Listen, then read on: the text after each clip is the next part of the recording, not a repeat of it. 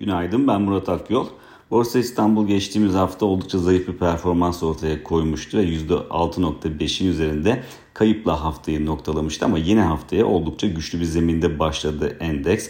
Açılışın hemen ardından 5050 puan direncine yöneldiğini gördük endeksin ve burayı aşınca daha fazla momentum kazandı ve teknik açıdan da önemli yüksek bulduğumuz 5100 puanın üzerinde günü tamamlamayı başardı. Tabii bu bölgede kalınmasının özellikle kısa vadeli görünümün iyileşmesine katkı sağlayacağını düşünüyoruz.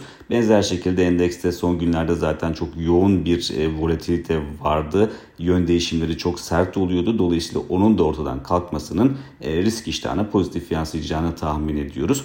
E, bugüne bakarsak bugün Halkbank'ın Amerika'da yüksek mahkemedeki temiz davası başlayacak, başlaması bekleniyor. Dolayısıyla bu da hareketliliğin, sektörel hareketliliğin belki biraz daha yoğun seyretmesine neden olabilir. TL tarafında çok anlamlı bir değişim yok. Dolar TL kuru 18.80 seviyesinin altında tamamladığı günü.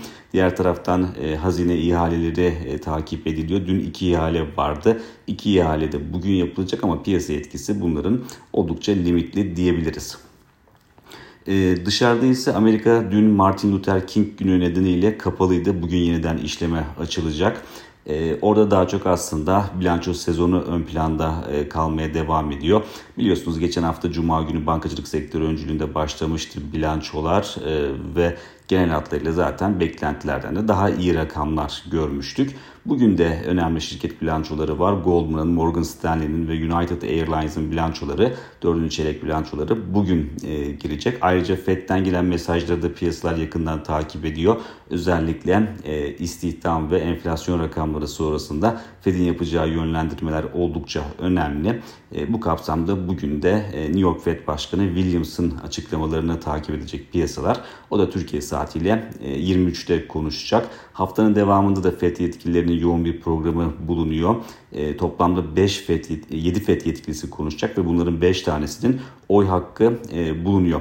Siyaset tarafına baktığımızda ise bugün e, Dışişleri Bakanı Çavuşoğlu Amerika'yı ziyaret edecek. Biliyorsunuz F-16 satışı gündemde kalmaya devam ediyor Türkiye'ye. Dolayısıyla bu konudaki gelişmeleri de piyasalar yakından takip edecektir.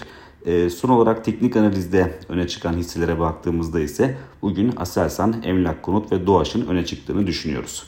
Bir sonraki podcast'te görüşmek üzere.